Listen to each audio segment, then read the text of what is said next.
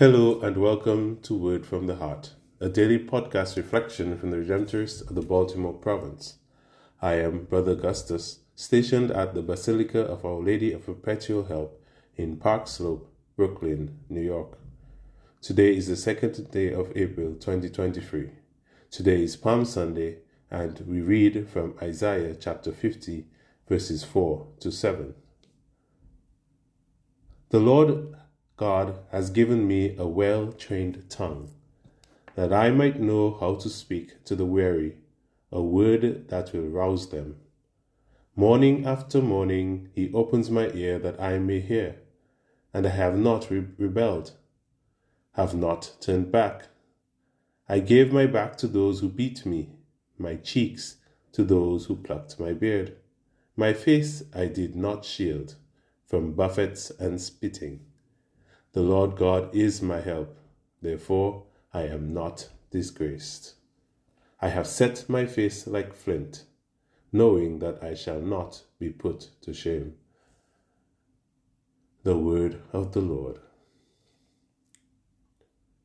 Dear friends, by the grace of God, we have arrived at Holy Week, 40 days and 40 nights of fasting and reflection as we build an ever closer relationship with Jesus.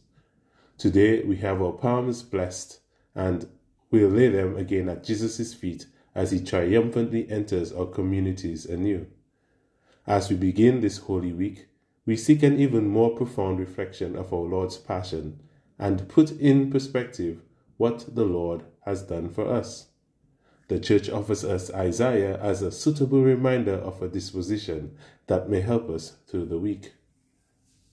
Our reading today reminds us that the Christian way is one of confidence and commitment, of being assured in the way of Christ, and having the guidance of Christ as we face each day, convinced in the Word of God and assured in our ability to speak that Word. We are also assured in the ability to hear and to listen to what God is saying to us each day as we walk again the Lord's Passion.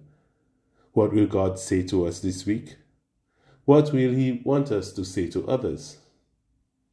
Our reading from Isaiah also reminds us to be confident that God is on our side as we face those challenges, internal and external to our being, the ways that we are challenged by others, and the ways that we are challenged by our self centered desires and rebellious inclinations.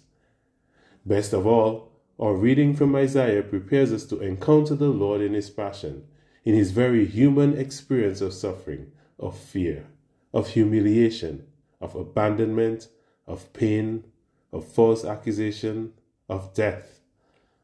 This week, as we identify with Jesus in his passion in our own varied ways, Isaiah reminds us that, like Jesus in his passion, God is our help too, but at once that what we remember during Holy Week is the reason why we can keep keeping on, why we can face the world with hope, why we can face the world with love, why we can face the world undaunted by the experience of the world because God is at our side, because Jesus has won the day at the resurrection. We pray that even in the face of the challenges that come with knowing, loving, and living the Word, those who do so are assured continually of God's help and promises. Amen.